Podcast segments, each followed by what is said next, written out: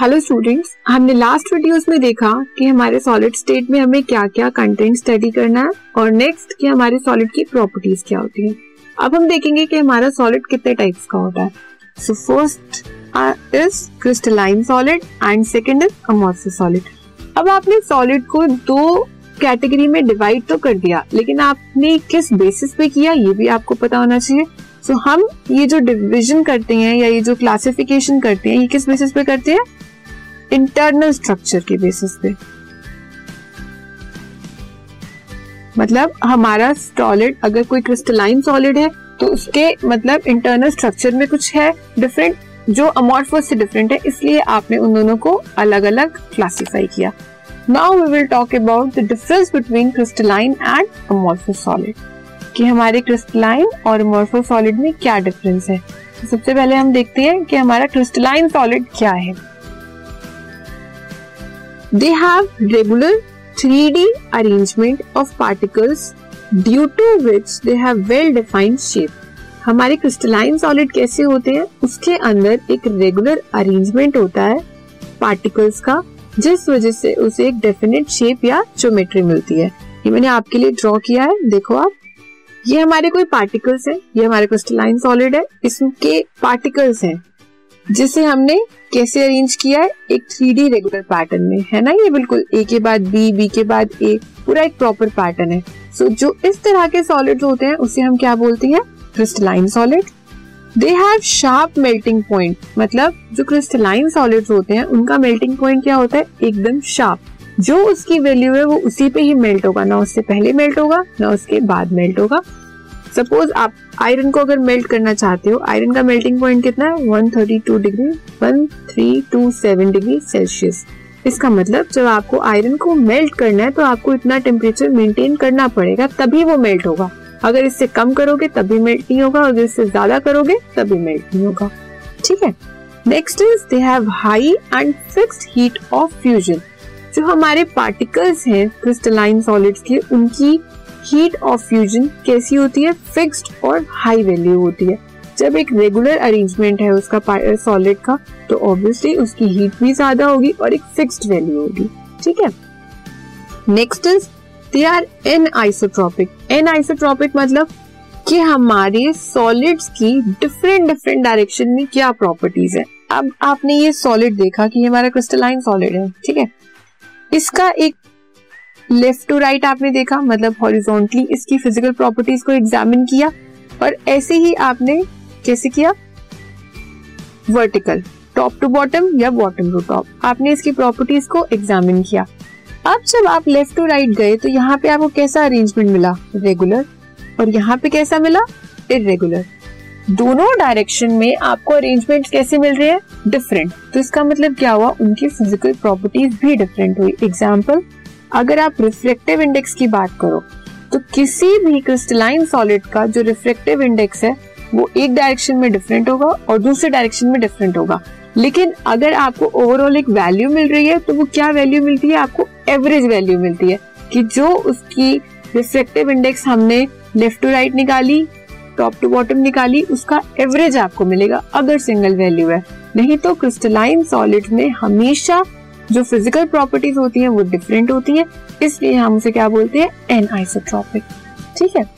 Next is they are true solids crystalline solids are true solids ये क्यों है? Because उनका एक रेगुलर अरेंजमेंट है।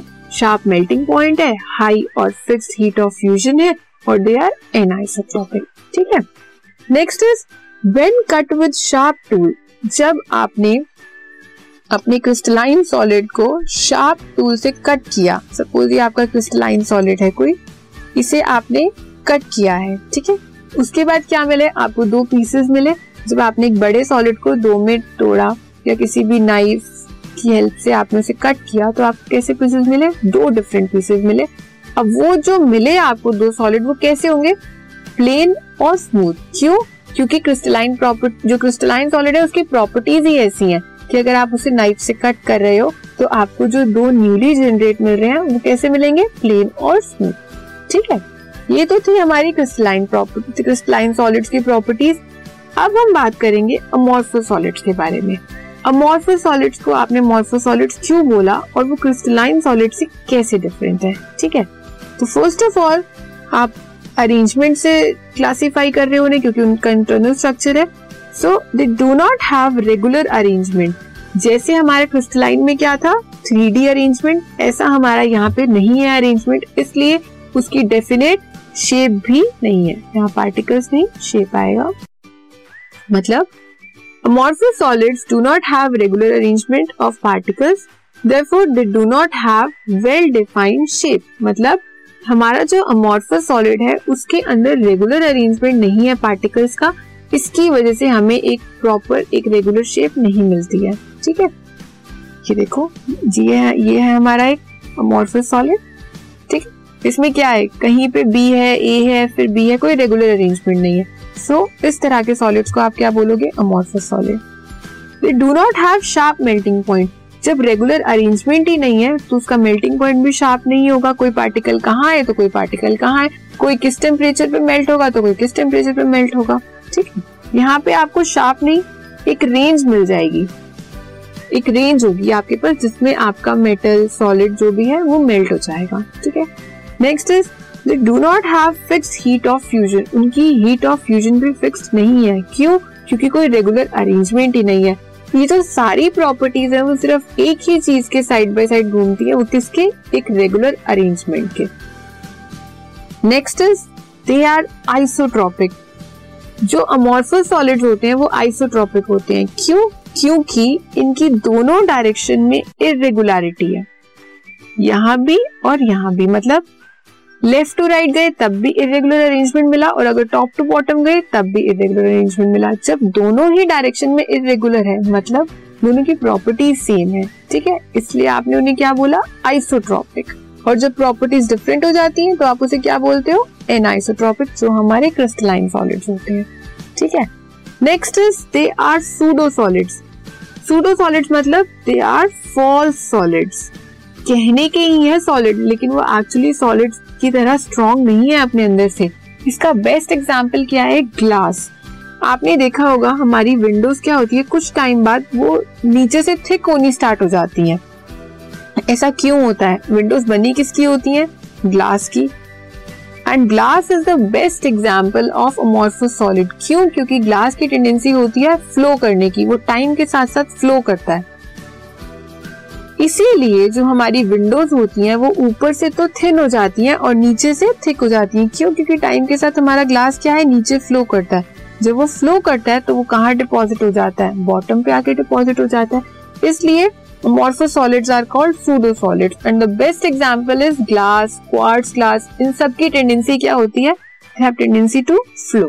मतलब उनकी प्रॉपर्टी है, वो फ्लो करते हैं। Next is when cut with sharp edge tool जैसे आपने क्रिस्टलाइन सॉलिड को जब किसी शार्प एज या नाइफ से कट किया था तो आपको दो जो सॉलिड मिले, वो कैसे मिले? प्लेन और स्मूथ लेकिन इसमें कैसा होगा? वो इरेगुलर सर्फेसिस के साथ मिलेंगे। मतलब कहीं से कोई ब्रोकन होगा या कोई किस शेप में कटा होगा, अब जैसे अगर आप कभी ग्लास को तोड़ते हो ग्लास को तोड़ोगे तो जितने भी पीसेस होते हैं, उसके क्या सेम शेप के होते हैं? नहीं। सब कैसे होते हैं? डिफरेंट डिफरेंट यही है उसकी प्रॉपर्टी कि जब आपने मॉर्फल सॉलिड को तोड़ा तो आपको जो मिला, वो डिफरेंट मिला और जब आपने क्रिस्टलाइन सॉलिड को तोड़ा तो वो आपको कैसा मिला? प्लेन और smooth so these are the differences between crystalline and amorphous solids okay